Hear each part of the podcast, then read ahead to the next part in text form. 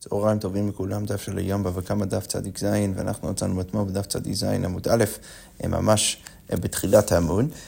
ושוב, רגע לפני שאנחנו ניכנס חזרה לתוך הלימוד שלנו, רק נקדיש את הלימוד לתפילה לכולנו, לעם ישראל, לכל חיילינו, לכל החטופים, לכל מי שצריך את תפילותינו, שנשמע בשורות טובות בעזרת השם.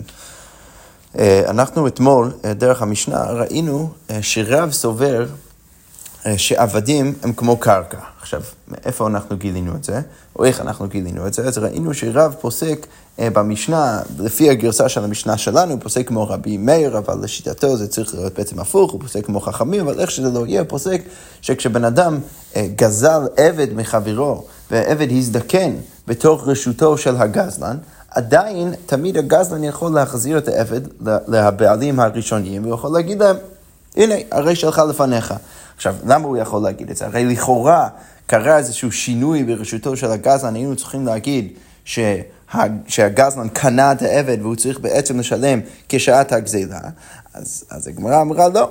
כי אם אתה סובר שעבד הוא כמו קרקע, אנחנו יודעים שיש דין שקרקע אינה נגזלת, ולכן כמו כן לגבי העבד גם כן הוא לא נגזל, ולכן צריך להגיד ש, ש, שבגלל זה הגזלן לא קנה את העבד, והוא יכול תמיד להגיד לו יש לך לפניך, הוא יכול תמיד להחזיר את העבד לאדון, ולהגיד לו רק יש לך לפניך, לא משנה כמה הוא יסתכן בבן לוי. יפה, עכשיו...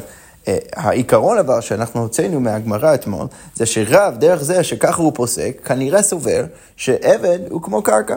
אז הגמרא עכשיו שואלת על הנחת היסוד הזאת. הגמרא אומרת, ומי אמר רב עבדה כמקרקעי דמי? האם רב באמת אמר ככה, שעבד הוא כמו קרקע? והא אמר רב דניאל בר רב קטינה, אמר רב, הרי רב דניאל בר קטינה אמר בשם רב, התוקף בעבדו של חברו ועשה בו מלאכה. אז בן אדם אה, לקח בכוח את העבד של חברו ועשה בו מלאכה, הוא השתמש בעבד הזה כדי לעשות מלאכה, פטור, הוא לא צריך לשלם להאדון, למרות שבדרך כלל זה, זה יעלה כסף. אה, אה, אם מישהו רוצה לקחת עבד של מישהו אחר ולהשתמש בו, כאן רב בא ואומר שהוא פטור.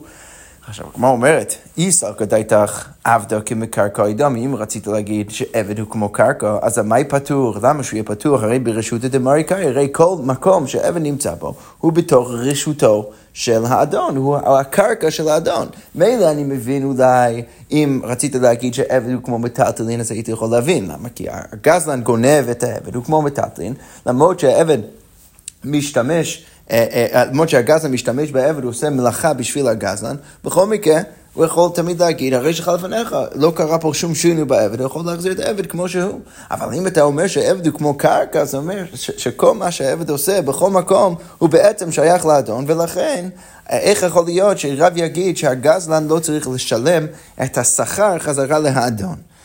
אז הגמרא אומרת, מה צריך להבין? הכה במאי עסקינן שלא בשעת מלאכה. צריך להגיד כשהבן אדם לקח את העבד של חברו, הוא לקח אותו שלא בשעת מלאכה. הוא לא הפסיד שום דבר להאדון, זה דווקא היה בשעה שהעבד גם ככה לא היה עושה שום דבר, ולכן הוא לא צריך לשלם לו שום דבר.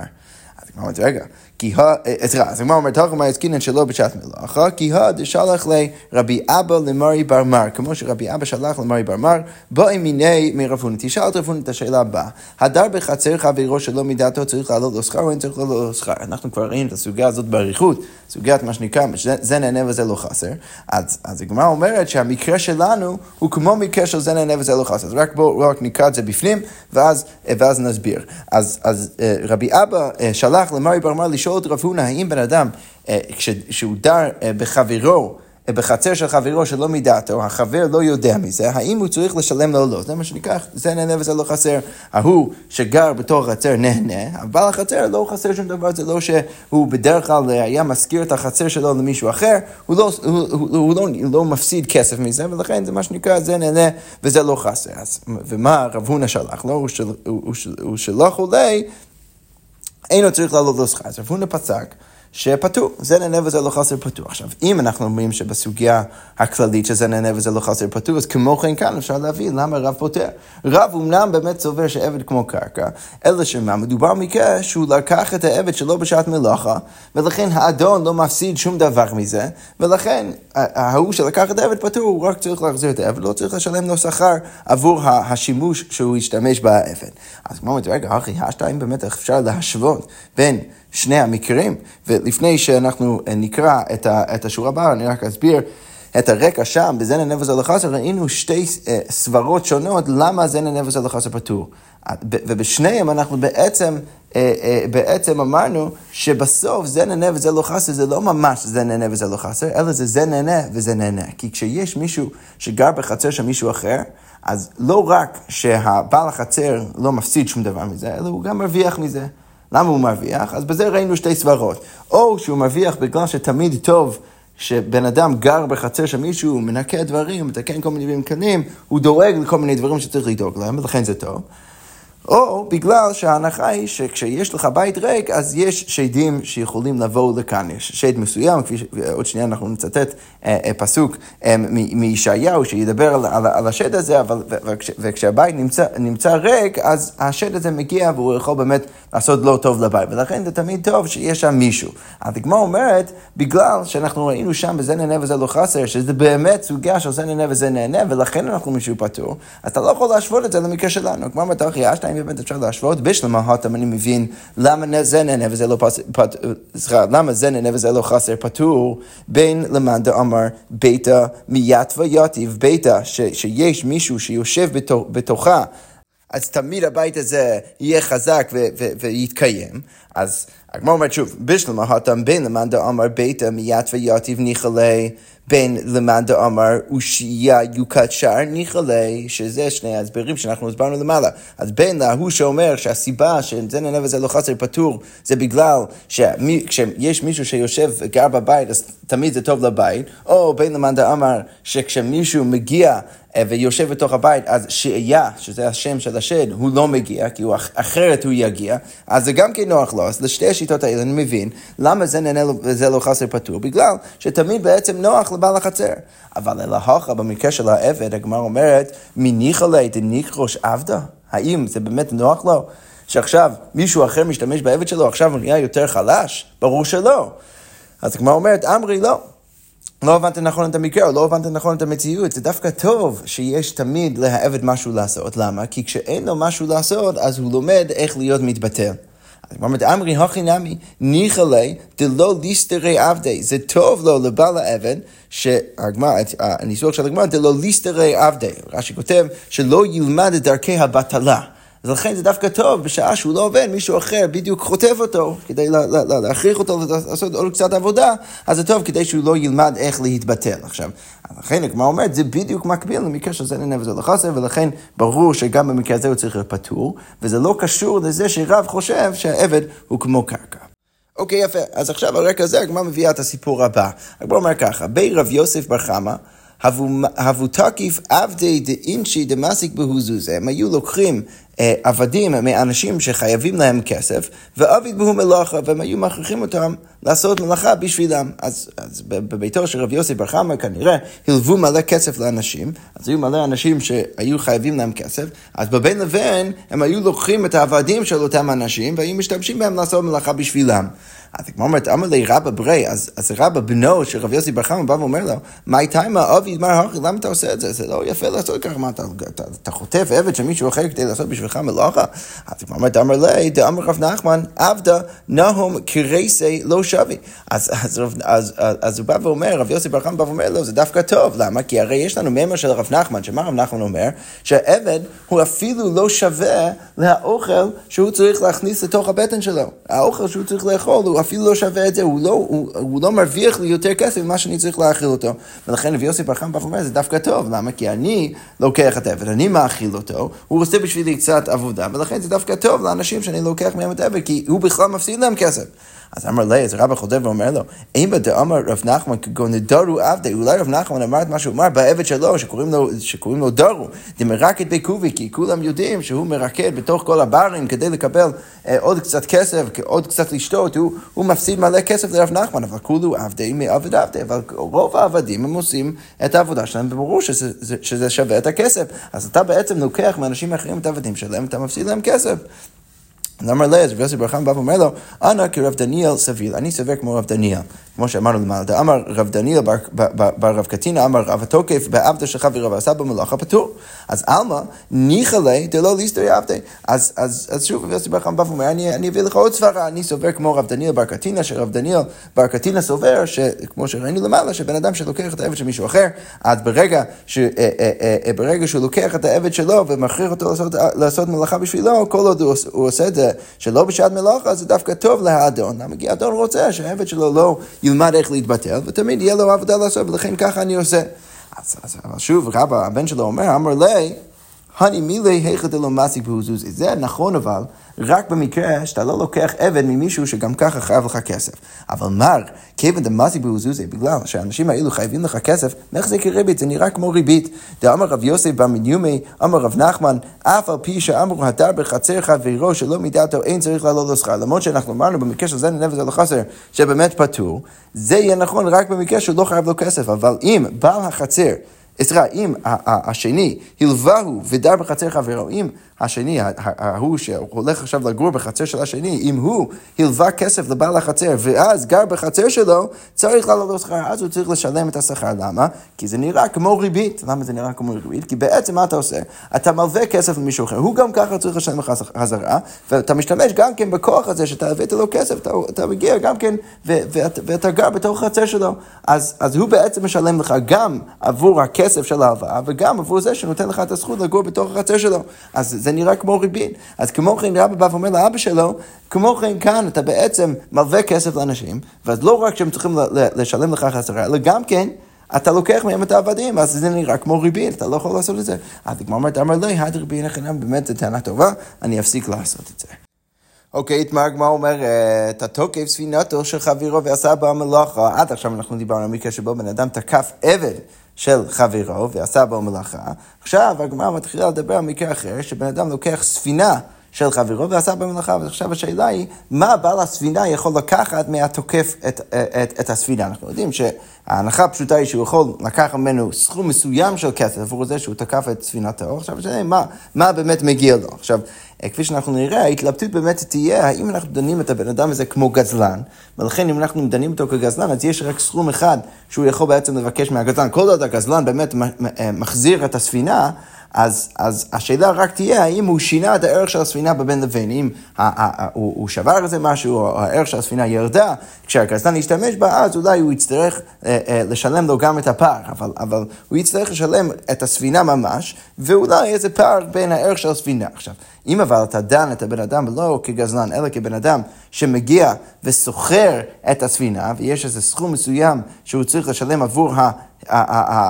עבור זה שהוא בעצם שכר את הספינה, אז, אז אולי אפשר לחייב אותו את הסכום הזה, ו, ואפילו אם הסכום הזה יהיה יותר גדול מה, מה, מהפחת, מה, מה, מהירידה בערך של הספינה, אולי הוא יצטרך לשלם בזה אם אתה לא דן אותו כמו, כמו גזלן. אז כמו אומרת, בזה באנו למחלוקת בין המוראים. אמר רב, רצה שכרה נוטל, רצה פחתה נוטל. אז, אז רב בא ואומר שבעל הספינה יכול להחליט מה יותר גדול, הוא יכול או לקחת את השכר שבדרך כלל הוא היה מחייב מישהו לשלם עבור זה שהוא לקח ממנו את הספינה והשתמש בו, או אם זה יותר גדול, אז הוא יכול לקחת גם כן את הפחד של הספינה, את, ה, את הערך של הירידה של הספינה, אם זה יותר גדול מאשר השכר, הוא יכול לקחת את זה. אז בעצם רב אומר, הוא יכול לדון את אותו החוטף או כ... אה, אה, או כגזלן, או כבן אדם שבא ושוכר את הספינה. אבל שמואל אמר, אין הוא נוטל אלא פחתה. אז שמואל בא ואומר, לא, אתה צריך לדון אותו כגזלן, הבן אדם זהו גזלן, לכן הוא יכול לקחת רק את הפחד של הספינה, שוב, כל עוד הוא החזיר באמת את הספינה עצמה, זה מה שהוא יכול לקחת, הוא לא יכול לקחת שכר. אז כמו אומרת, אמר רב פאפה, לא פליגי, אין מחלוקת בין רב ושמואל. הא דאבידא לאגרא, הא דלא אבידא לאגרא. מתי אנחנו אומרים, אתה יכול לדון אותו בין כגזלן, בין כ... אה, אה, בין כסוחר, זה במקרה שהספינה גם ככה יוצאת ל... אה, יוצאת לשכר, ולכן יש באמת רלוונטיות לזה שבעל הספינה באמת יכול לחייב מישהו עבור הספינה שהוא לקח מדין השכר. למה? כי, כי יכול להיות שבדרך כלל הוא היה משכיר את זה למישהו אחר, ולכן גם עכשיו הוא יכול לחייב אותו את, ה, את התשלום של השכר. אבל ה, דלא אבי דלאגר, אבל במקרה, השמואל שאומר שאתה יכול לחייב אותו רק כגזלן ולא כסוחר, זה במקרה שהספינה גם ככה לא מיועדת לשכירות. אם היא לא מיועדת לשכירות, אז זה בעצם אומר שכשהוא כתב, חטף את זה, כשהוא תקף את זה, אז ברור שהוא עשה את זה מדין גזלנות, ולכן מה שהוא צריך לשלם זה את הספינה עצמה, ואת הפחד, את הירידה בערך הוא צריך לשלם, אבל לא, לא משהו אחרת מזה. כמו אמרתי, בהתאם מאוד תירוץ אפשר להציע, הא והא דוד אל בעצם בשני מקרים מדובר על ספינה שבדרך כלל מזכירים אותה, אבל הא דנחי לידתא דאגרא, והא דנחי לידתא דגזלנות. אז רב בא ואומר שאתה יכול לחייב אותו או זה או זה, זה במקרה שהוא לקח את זה לא בתורת גזלנות, בראש שלו הוא לא לקח את הספינה בתורת גזלנות, אלא הוא רוצה ממש להשתמש בזה ולשלם את השכר. אז באמת במקרה הזה, אז, אז יכול להיות שהביילים, אם זה הסכום היותר גבוה, יכול לקחת ממנו את השכר. עכשיו, כמובן שאם... אה, זה סכום יותר נמוך, השכר הוא יותר נמוך מאשר ההפסד בתוך הספינה, אז הוא יכול לקחת את דמי ההפסד, אה, אה, כי, כי, כי תמיד אפשר בעצם להסתכל לבן אדם הזה כגזלן, כי בסוף הוא לקח ממנו את הספינה בלי שהוא נתן לו אישור. אבל הו, שמואל שבא ואומר, אתה יכול לדון אותו רק כגזלן, אז זה דנחי לידעת דגזלנות. זה במקרה שהוא לקח את הספינה רק מדין גזלנות, הוא רצה לגזול ולגנוב את הספינה, ולכן במקרה הזה, הוא באמת יכול לחייב אותו רק אה, מתורת גזלנות, רק על, על ההפסד של הספינה, אבל לא יכול לחייב אותו על השכירות. אוקיי, יפה, אז זה מחלוקת מעניינת. בין רב ושמואל, וזה ככה סוגר את הסוגיות האלו. עכשיו אנחנו נחזור חזרה לתוך המשנה, שבמשנה ראינו אה, חילוק, אה, שלכאורה חילוק פשוט, אבל כפי שאנחנו נראה, יהיה מחלוקת המוראים איך בדיוק להבין אותו.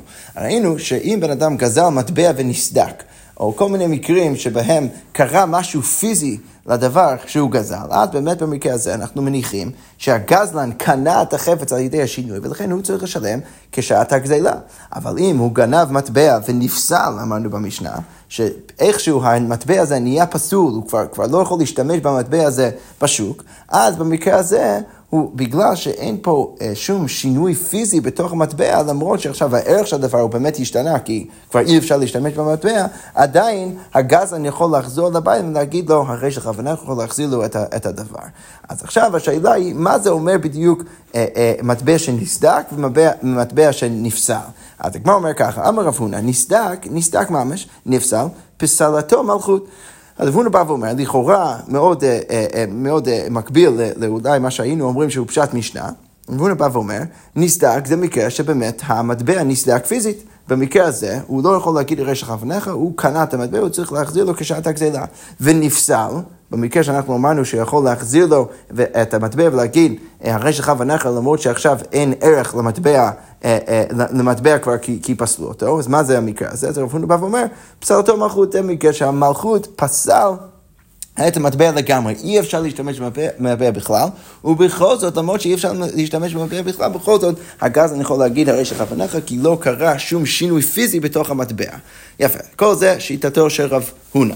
רב יהודה אמר, פסלתו מלכות נמי, היינו נסתק. לא, אם המלכות פסלה לגמרי את המטבע, אי אפשר להשתמש בה בכלל, זה בדיוק כמו מקרה של נסתק. אמנם זה לא פיזי, אבל בכל מקרה זה מטבע שאתה כבר לא יכול להשתמש בה בכלל, ולכן זה בדיוק כמו מקרה של נסתק. על ההכי דמי נפסל. אז מה המקרה של נפסל? זה מקרה שפסלתו מדינה זו, ויוצא מדינה אחרת זה מקרה שרק במדינה הזאת פסלו את המטבע, אבל אתה יכול עדיין להשתמש במטבע הזו במדינה אחרת, ולכן הערך של המטבע עדיין קיים, עדיין אפשר להשתמש בו, רק שזה אולי, אה, אולי תצטרך להתאמץ טיפה יותר, אתה תצטרך להגיע למקום אחר כדי להשתמש במטבע, אבל עדיין זה שימושי. ולכן במקרה הזה הגז אני יכול להגיד הרי שלך לפניך. אז כמו אומרת, אמר לרב חיסדא לרב הונא, לדידך דאמרת נפסל פסלתו מלכות, שאתה רצית להגיד שנפסל זה אפילו מקרה שהמלכות פסלה לגמרי את המטבע, בכל זאת יכול להגיד הרי שלך לפניך.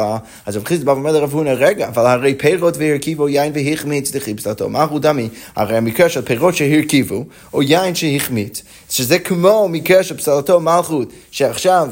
אה, אתה לא, אתה לא יכול להשתמש במטבע בכלל, ובכל זאת במשנה מה כתוב? וכתבנו בשם קשת הגזלה, וכתוב שם לגבי הפירות והיין, שהגזן צריך לשלם קשת הגזלה, הוא לא יכול להגיד סתם הרי שלך לפניך, אז למה כאן במקרה של נפסל על ידי המלכות, הוא פתאום יכול להגיד הרי שלך לפניך, זה לא מובן. אז כמו אומרת אמר לי, אז הוא חוזר ואומר לו, הותם נשתנה טעמו וריחו. עכשיו לגבי האוכל, יש פה משהו, שינוי פיזי שקרה, נשתנה טעמו של, של, של, של הפירות, או הריח של היין, ולכן שם הוא לא יכול להגיד לראש הכוונה, הוא צריך לשלם כשעת הגזילה. אבל האוכל לא נשתנה, שום דבר לא השתנה בתוך הדבר שהוא גזל. אמנם המלכות פסלה את המטבע, אבל עדיין הוא יכול להגיד לראש הכוונה, זה לא אותו דבר. אוקיי, יפה. זה, זאת הקושייה שהייתה על שיטתו של רב הונא. עכשיו קושייה על רב חיסדא. אמר לי, רבא, אה, סליחה, לא רב חיסדא, זה רב חיסדא הקשה על רב הונא, עכשיו קושייה מרבא על רב יהודה, שיטה שנייה. אמר לי רבא לרב יהודה לדידך, אמר את פסלתו מלכות נמי היינו נסדק. אתה שאמרת שאם המלכות פסלה לגמרי את המטבע זה בדיוק כמו נסדק, אבל רגע הרי תרומה ונטמאת, תחי פסלתו מלכות דמי, במקרה של תרומה ונטמאת, שיש לך תרומה, שעכשיו התרומה נהיית טמאה, אתה לא יכול להשתמש בתרומה הזאת בכלל. זה בדיוק כמו המקרה שהמלכות פסלה לגמרי את המטבע, ומה כתוב במשנה לגבי המקרה הזה, וכתני אומר לו רשך אבניך במקרה של תרומה ונטמאת, אז עדיין כתוב במשנה רשך אבניך, אז למה אתה רב יהודה בא ואומר שבמקרה של פסלתו מלכות אתה לא יכול להגיד את זה, אתה צריך לשלם כשעת הגזילה? אז אמר לי, לא, אתה יכול, אתה יכול אה, לחלק ולהגיד, האדם לא מנקר הזקי והכה מנקר הזקה. אתה יכול לחלק. לגבי המקרה של תרומה, אתה לא יכול לראות את ההזק, ולכן שם הוא יכול להגיד הרשך לפניך. אמנם זה טמא, אתה לא יכול לראות את זה, זה לא משהו פיזי, ולכן הרשך לפניך הוא יכול להגיד. אבל במקרה של מטבע, שפצלתו מלכות, אמנם שום דבר לא קרה למטבע עצמו, אבל כשאתה יוצא לשוק, מה אתה רואה? אתה רואה מטבעות אחרים, אתה רואה שאף אחד לא משתמש במטבע הזאת, ולכן ברור ש, ש, שיש בו איזה הזק שהוא ניכר בתוך המטבע, ולכן שם אתה כבר לא יכול להגיד הרשך לפניך, אתה צריך לשלם כשעת הגזילה. יפה. אז זה המחלוקת בין רב הונא ורב יהודה סביב איך להבין את המשנה. עכשיו אנחנו ניכנס דרך הסוגיה הזאת אה, לסוגיה הבאה. אז הוא אומר ככה, איתמר, המלווה חברו על המטבע. בן אדם מביא מה שנקרא פרגמטיה, הוא מביא איזה, איזשהו כלי או משהו לחברו, מלווה לו איזה כלי להשתמש בו, וההנחה היא שחברו ישלם לו חזרה אה, מטבע, הוא ישלם לו חזרה איזשהו אה, סכום מסוים של כסף במטבע מסוים. עכשיו, מה קורה? הוא מלווה את חברו על המטבע, ונפסל המטבע. ופתאום המטבע נפסל. אז, אז המטבע שעליהם הם עשו את ההלוואה, הוא כבר לא שווה שום דבר. אז הגמרא אומרת, מה עכשיו הלווה צריך לשלם חזרה למלווה? אז הגמרא אומרת, רב אמר, נותן לו מטבע היוצא באותה שעה. אז רב אומר, הוא צריך לשלם לו, לא מהמטבע שהסכימו מלכתחילה ש, ש, ש, ש, שזה, שממטבע הזה הוא ישלם. למה? כי המטבע הזה הוא כבר לא שייך, שום, הוא לא שווה שום דבר, הוא צריך לשלם לו ממטבע שאפשר להשתמש בו. רש"י כותב, נותן לו מטבע היוצא בשעת פירעון. אז רש"י כותב שרב אומר, צריך להשתמש, הוא צריך לשלם לו חזרה במטבע שאפשר להשתמש בו בשעת הפירעון, דהקיבל עליו לתת לו מטבע, והי לאו מטבע הוא. אז הרי הלווה קיבל לעצמו לשלם מטבע. כסף חזרה להמלווה, ועכשיו המטבע שעליו הם דיברו, הוא כבר לא נחשב כמטבע, הוא כבר לא שווה שום דבר, ולכן הוא צריך לשלם במטבע אחרת.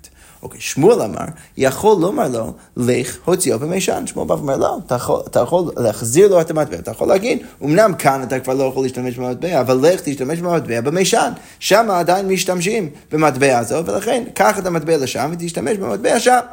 אז, אז שוב, מחלוקת מאוד מעניין בין רב ושמואל, האם אני מניח שהוא צריך לשלם בדיוק את מה שהוא יכול לשלם בדיוק את מה שהסכים מלכתחילה למרות שהוא כבר לא שווה שום דבר, או ש... הוא צריך עכשיו לשלם לו חזרה מטבע שיוצא באותו, באותה שעה. אז כבר מתאמר רב נחמן, מסתבר מילתי דשמואל, דאית לי אורחה למזה למשה. אני מסכים עם שמואל, אבל רק במקרה מסוים, שבו מה? יש לו באמת דרך סלש סיבה להגיע למישן, ולכן הוא באמת, הלובה באמת יכול להגיד אתה גם ככה מגיע למישן, אז קח את המטבע הזו ולך למישן ותשתמש במטבע שם. אבל לית לי אורחה, אבל אם אין לו דרך, אין לו סיבה להגיע לשם, אז לא, אז ברור שהוא לא יכול לשלם מהמטבע הזאת, צריך לשלם ממטבע היוצא באותה שעה, כמו שאמר רב. סליחה. אוקיי, אז עכשיו הגמרא אומרת, הייתי בי רבא לרב נחמן, רבא בא ומקשה על רב נחמן, מברייתא ממסכת מעשר שני. עכשיו, אנחנו יודעים, מעשר שני, בן אדם מפריש בנוסף לתרומה גדולה, ומעשר ראשון צריך, בחלק מהשנים הוא צריך לשלם, אה, להפריש גם כן מעשר שני, זו תבואה שצריך להביא לירושלים. עכשיו, אם יש לו מלא תבואה, אז כתוב בתורה שהוא יכול לחלל ולפדות, להעביר את הקדושה של התבואה על מטביעו, ואז לקחת את מטביעות לירושלים, ולהשתמש בהם שם בירושלים, לקנות אוכל ולאכול את האוכל בקדושת מייסר בתוך ירושלים. עכשיו, כתוב בברייתא, אין מחלין על המעות שאינן יוצאות. אז אתה לא יכול לחלל. את הקדושה של המייצר שני על כסף שאתה לא יכול להשתמש בו בירושלים. כיצד? היו לו מעות כוזביות ירושלמיות, רש"י מביא פה שני פירושים, נלך על הפירוש הראשון שלו, מטבע של בן כוזיבה, שזה בר כוכבא, וירושלמיות הבו. אז אנשים מירושלים, שהם השתמשו במטבע מסוימת, שהוא כבר, ש, שכבר לא משתמשים בו בירושלים, או של מלכים הראשונים, שגם המטבע של המלכים הראשונים בירושלים, שכבר לא משתמשים במטבעות האלו, אז הם מחללים, אתה לא יכול להשתמש בכספים האלו כדי לחלל עליהם את הקדושה של המעשר שני, כי אתה לא יכול להשתמש בזה בירושלים. עכשיו, מה אבל משמע מזה? ה של אחרונים דומיה דראשונים מחלין, אבל לכאורה משמע מזה שאם יש לך מטבע של אחרונים, דומיה דראשונים, מה הכוונה דומיה דראשונים? מה שכותב, ה של אחרים, דנפקי ממדינה אחרת, ודומיה דראשונים הוא, בכך דאין יוצאות כאן במקומו של בעל הבית שנפסלו בכאן. אז, אז, רש"י, אז רש"י מסביר שמה הכוונה של הגמרא, משמע מהברייתא שדווקא אה, אה, המטבע של מלוכים הראשונים, אתה לא יכול עליו לחלל את הקדושה, אבל של אחרונים דומיה דראשונים, שזה משהו שהוא לא יוצא בירושלים, אתה לא יכול להשתמש בו בירושלים, אבל הוא כן משהו שאתה יכול להשתמש בו במקום אחר, אז לכאורה משהו מזה שכן מחללים, שעליו כן מחללים את הקדושה. עכשיו, זה, זה, זה כאשר רב נחמן, למה כי רב נחמן רצה להגיד ששמוע מסתבר והוא הגיוני רק אבל במקרה שיש לך סיבה ו, ו, ו, ו, ודרך להגיע למישן כדי להשתמש במטבע שם. אבל כאן זה ודאי לא המקרה, למה כי כאן צריך להשתמש במטבע דווקא בירושלים. אז ודאי שאין לך דרך וסיבה להשתמש במטבע במקום אחר, כי אתה צריך להשתמש בירושלים, ובירושלים זה לא יוצא. אז לכאורה צריך להגיד ששמואל הגיוני בצורה יותר רחבה, לא רק במקרה שיש לך דרך להגיע למישן. אלא גם כן בכללי אתה יכול לחלל על מטבע למרות שהוא לא, אתה לא יכול להשתמש בו, בו למרות שאתה לא יכול להשתמש בו כאן, ברגע שאתה יודע שאתה יכול להשתמש במקום אחר. אז הגמרא אומרת לו, אמר לי, הכה במאי עסקינן כשאין מלכיר מקפיד אותו זה. צריך להגיד שהברייתא, שאתה יכול לדייק ממנה, שאתה כן יכול לחלל את הקדושה של המטבעות על אחרונים דומיה דראשונים, אז הברייתא שמשמע מזה שאתה כן יכול לחלל את הקדושה על מטבעות, למרות שאתה לא יכול להשתמש בהם כאן בירושלים עכשיו, מדובר על עולם של מלכויות שלא מקבידות זו זו. ולכן אין בעיה, בעצם אתה כן יכול להשתמש במטבע האלו, זה לא המטבע שיוצא עכשיו בירושלים, אולי זה תהיה, יהיה טיפה, טיפה פחות נוח, אבל בעצם אתה כן יכול להוציא ולהשתמש במטבע בירושלים, ולכן זה לא בעייתי. אבל אין הכי נמי שבעולם של שמואל, ש, שמדובר על מלכויות שמקפידות זו על זו, שבאמת יהיה לך קשה להשתמש במטבע כאן, במקום שבו אתה נוכח, ואתה תצטרך ללכת למשען, אז זה יהיה הגיוני שאתה תוכל, שהלווה יוכל לשלם חזרה למלווה מהמטבע הזאת רק בסיטואציה שיש באמת סיבה ודרך למלווה להגיע למשען. אז מה אומרת, רגע, אבל אלא כי אמר שמואל, מה אתה רוצה להגיד? כשמלכיות מקפידות זו זאת, אתה רוצה להגיד שהוא מדבר על מקרה שהמלכיות כן מקפידות זו זאת. אז הגמרא אומרת, רגע, אז, אז, אז, ואתה בעצם רוצה להגיד ששמואל מדבר על מקרה שמלכיות מקפידות זו זאת, ולכן אתה לא יכול להשתמש במטבע כאן, ולכן צריך שיהיה לך סיבה ודרך להגיד למשם, ושם אתה תוכל להשתמש במטבע. אבל אם המלכיות מקפידות זו זו, אז איך אמרתי ממתי לו, איך הוא יכול אפילו להגיע למשם עם המטבע הזאת? אולי יבדקו פה האם הוא אוחז או משתמש במטבעות של המקום שם. או ואולי כשהוא מגיע לשם הם יבדקו עם מה הוא מסתובב במלכות השנייה. ויכול להיות שבכל מקרה הם, הם היו לוקחים ממנו את המטבע הזאת, כי אם מדובר על מלכויות שמקבידות הזאת, אולי הם בעצם בודקים בכל מקום, בכל בן אדם, איזה מטבעות הם, הם משתמשים, ואם הם משתמשים במטבעות לא, נכון, לא נכונות, אז הם ייקחו אותו מהם. אז, אז הגמרא אומרת, זה מאוד יפה שאתה בא ואומר ששמואל מדבר על מקרה של מלכויות מקבידות זו זו, ולכן הוא צריך שיהיה לו דרך להגיע למשם כדי ששם הוא יוכל להשתמש במטבע, אבל מי, אמר שבכלל הוא יוכל להגיע לשם ולהשתמש במטבע שלו? אז הגמרא אומרת, לא, אפשר להגיד שהוא יכול להגיע לשם עם המטבע שלו, אבל דממתי לו הייתי איתך, זה יהיה לו קצת קשה להגיע לשם, אבל הוא כן יכול להגיע.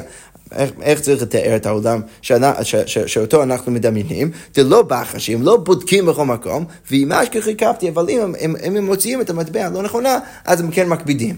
ולכן לגבי המקרה של שמואל, בגלל שהם מקפידים, אז צריך שיהיה לו דרך להגיע לשם, וסיבה להגיע לשם, ורק במקרה הזה הלווה יכול לשלם חזרה למעלה מהמטבע הזאת, שהוא יכול להשתמש בו במישן. אבל במקרה של הברייתא ומעשר שני, בגלל שמדובר על מכליות שלא מקפידות על זאת, ברור שאפשר להשתמש במטבע. אה, גם בירושלים אפשר לחלל את הקדושה לגבי המטבע הזאת.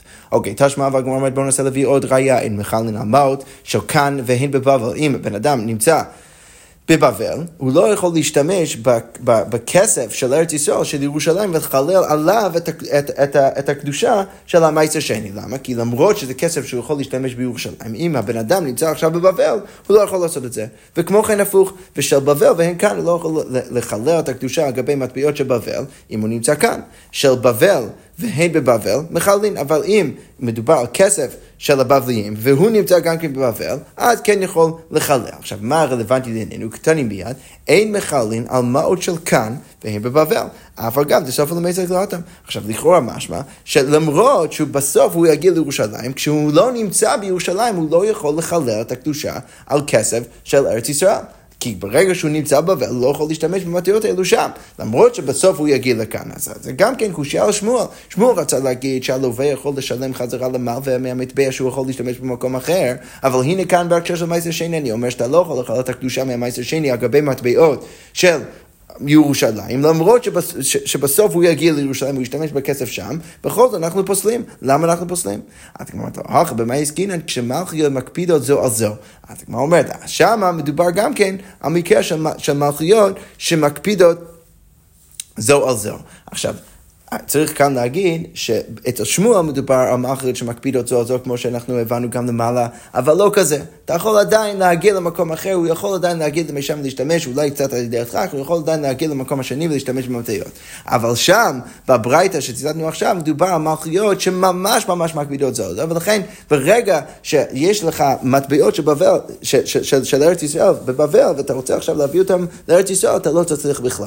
ולכן ברור ששם אתה לא יכול אה, לחלל את הקדושה של, המ, של המטבעות על גבי, ה, על גבי הכסף שלך, למרות שזה כסף ארץ ישראלי. ואתה תוכל להשתמש בירושלים, כי אתה לא תוכל באמת, כי, כי באמת מדובר על מלכויות שמאוד מאוד מקפידות זו זו, ולכן, אה, ולכן זה אסור. בעצם יצרנו אה, שלושה מקרים. מקרה ראשון, מלכויות שלא מקפידות זו זו, אתה יכול לחלל, לא משנה איפה, בירושלים אתה יכול לחלל על, על, על, על מטבעות של מלכים אחרים, למרות שזה לא באמת המטבע של ירושלים, הכל בסדר גמור. אם מדובר על מלכויות שמקפידות זו על זו, אבל לא כזה, אתה, אז הלווה יכול לשלם חזרה למלווה ממטבע שלא משתמשים בו באותו מקום, כי ההנחה היא שהמלווה אולי יוכל ללכת למשם ולהשתמש שם במטבע, אה, במטבע שעכשיו הלווה הביא לו, ואם מדובר על מחיות שמאוד מאוד מקפידות זו על זו, אז בכל מקרה אתה לא יכול לחלל, ולכן בהקשר של המייסר שני אתה לא תוכל לחלל את הקדושה של המייסר שני שלך על כסף של ירושלים, למרות שאתה הולך להגיע לשם, כי אין, אין סיכוי שאתה באמת תצליח להגיע לשם עם הכסף של ירושלים.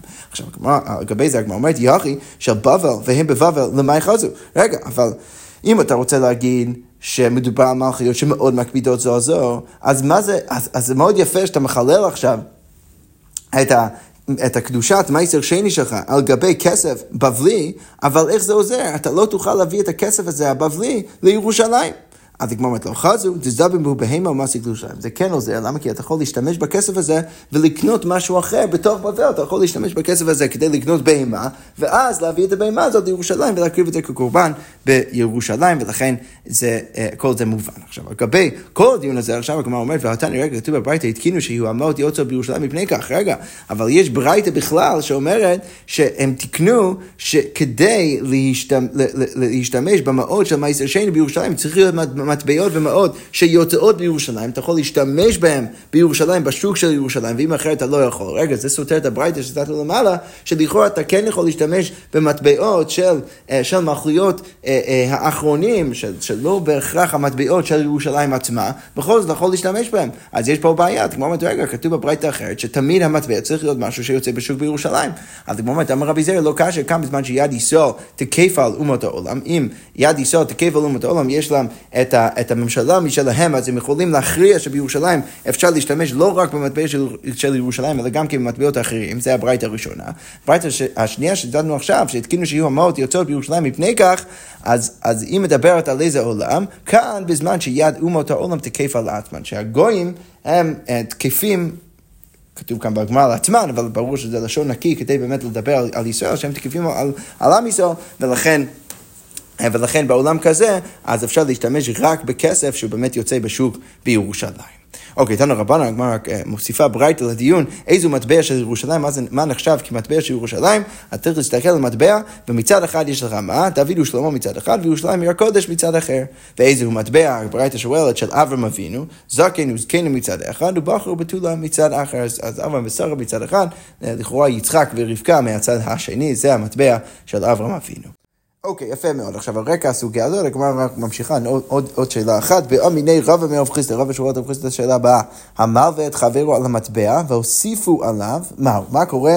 אה, מקרה מאוד מקביל למה שראינו עד עכשיו, בן אדם מביא אה, לחברו אה, פרקמטיה או משהו להשתמש בו, כלי להשתמש בו, בהנחה שהוא ישלם לו חזרה כסף עבור, עבור ההלוואה הזאת. עכשיו, מה קורה אם הוסיפו עליו, על המטבע הזאת, הם הוסיפו כסף. בעצם המטבע הפך להיות מטבע ששווה יותר. אז עכשיו השאלה היא האם... אם סיכמו שהלווה צריך לשלם אה, עשרה שקלים חזרה למלווה, ועכשיו עשרה שקלים שווה הרבה יותר בשוק, אז האם הוא עדיין צריך לשלם בדיוק את מה, ש, מה שהם הסכימו בהתחלה, או שהוא צריך לשלם עכשיו פחות? אז, אז אמר לו, אז רב חיסדא אומר לרבא, נותן לו מטבע יוצא באותה שעה. הוא צריך להביא לו את המטבע יוצא באותה שעה. כלומר, אה, אה, את, ה, את, ה, את השקל שהם סיכמו שהוא צריך, לש, שהוא צריך לשלם מלכתחילה, אז זה בדיוק מה שהוא צריך לשלם עכשיו, ולכן למרות שעכשיו עשרה שקלים שווה הרבה יותר ממה שזה היה שווה לפני, זה בדיוק מה שהוא צריך לשלם. אז מה אומרת? אמר לי, ואפילו קינפיה, אפילו אם השקל הזה הוא נהיה הרבה יותר גדול והוא שווה הרבה יותר אפילו כמו נפה, כמו כלי גדול, עדיין הוא צריך לשלם לו את זה. אז אמר לי, אין, כן, גם את זה הוא צריך לשלם. אמר לי, אפילו כי תרתיתא, שרש"י כותב מה זה אומר תרתיתא, שזה הפך להיות סלע מאוד מאוד גדול. עכשיו, כנראה שהפשט כאן הוא לא רק שבשוק פתאום השקל שווה יותר, אלא שמדובר בעולם של הגמרא, שכדי שהשקל יהיה שווה יותר, ממש הוסיפו פיזית על המטבע, הוא הפך להיות מטבע יותר גדול. אז רב בא ואומר, אפילו כשהסלע הופך להיות סלע מאוד מאוד מאוד גדול, אז עדיין, אה, זה בדיוק מה שהלווה צריך לשלם לו? אמר לי, כן. אמר לי, אין. אז רב חיסטר חוזר ואומר לרב, וכן, זה בדיוק מה שהוא צריך לשלם, זה מה שהם סיכמו מלכתחילה, זה מה שהוא צריך לשלם עכשיו. אבל רב בא ואומר, והוקה זיילין פרי, רגע, אבל, אבל כלפי המטבע, הפירות עכשיו נראות הרבה יותר זולות. אז בעצם יוצא שמה? שבן אדם סיכם לשלם אה, עשרה שקלים חזרה למלווה. עכשיו, המלווה מקבל משהו שהוא שווה כלפי הפירות הרבה יותר מעשרה שקלים, עכשיו הוא יכול לקנות הרבה יותר. עכשיו, איך זה נראה? זה נראה, זה, זה נראה כמו ריבית, זה כאילו המלווה מקבל הרבה יותר כסף ממה שהוא הלווה מלכתחילה. אז הגמרא אומרת, אמר רב אשי, רב אשי בא ואומר, בוא נעצור את הדיון. צריך לעשות חילוק בין שני מקרים. חזינן, אם מחמת טיב אזיל, אם זה סתם בדרך העולם, אז... אה, אה, אז הפירות פתאום הפכו להיות יותר זולות, אז מנקין עלי, אז באמת במקרה הזה, מה אנחנו אומרים? אנחנו אומרים שהלא באמת צריך לשלם פחות. למה? כי, כי עכשיו הפירות שוות אה, אה, אה, פחות, וכלפי מה שהוא יכול לקנות עם הכסף, אז אה, הוא, יוכל לקנות בדיוק את אותם הפירות עם פחות כסף, ולכן בדיוק את, את, את זה, את הסכום הזה, הלווה צריך לשלם אה, עוד פחות ממה שהם סיכמו, כי באמת אחרת זה, זה נראה כמו ריבית. אבל אם מחמת תרא אזיל, אבל מה, מה זה תרא? שכותב, אם היה שנה עם הרבה גשמים, ולכן יש מלא פירות, ולכן יש, יש עכשיו, אה, אה, אה, יש, יש, יש פירות שהם ממש בזאת, אתה יכול, אתה יכול לקנות אותם בכמות כסף מאוד מאוד זולה, אז לא מנקין עליה, אז אנחנו לא מורידים במקרה הזה מהכסף שהלווה צריך לשלם, כי זה לא קשור לכסף, הכסף עכשיו שווה בערך אותו דבר, רק שיש הרבה יותר פירות בתור השוק, ולכן הוא יכול לקנות הרבה יותר פירות, אבל זה לא הבעיה של המלווה, שעכשיו הוא יכול לקנות יותר, ולכן הלווה צריך במקרה הזה לשלם לו את אותם, את אותו הסכום שהם סיכמו מלכתחילה, למרות שעכשיו המלווה יוכל לקנות יותר, וזה אולי כאילו נראה כמו ריבית, זה לא נחשב כריבית, ולכן הכל בסדר גמור. אז הוא אומר, רגע, והוקר שבח לעניין נסחה, אבל רגע, בכל מקרה, אם אנחנו אומרים שהמלווה מקבל בדיוק את מה שהם סיכמו מלכתחילה, אז, אז אין לכם נמי, אנחנו תירצנו את הבעיה של הפירות. אז זה שהוא יכול לקנות יותר פירות זה לא בעיה. למה? כי הסיבה שהוא יכול לקנות יותר פירות זה בגלל שיש פחות, פשוט הרבה יותר פירות בשוק ולכן זה לא נראה כמו ריבית. זה אין בעיה. אבל עדיין, מה שאנחנו בעצם אומרים זה שהלווה צריך עכשיו לשלם חזרה למלווה כסף שהוא יותר גדול. הוא צריך לשלם לו מטבע שהוא, שיש לו יותר פיזי, יותר כסף פיזי בתוך המטבע מאשר מה שהם סיכמו לכתחילה. זה נראה כמו ריבית, למרות שאת הבעיה של הפירות אנחנו לא, אנחנו לא חוששים אליה, אבל לגבי השאלה של הפיזיות של המטבע עצמו, יש כאן בעיה.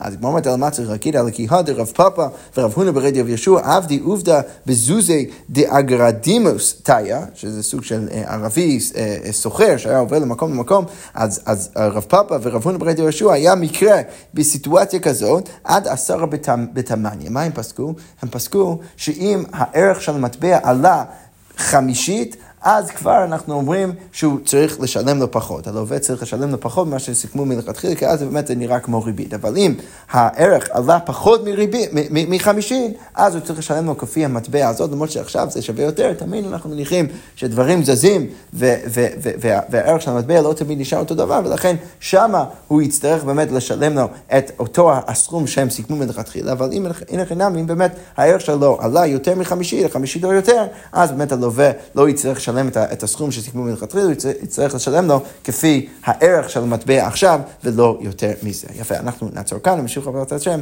עם המשך הסוגיה. שקוייך.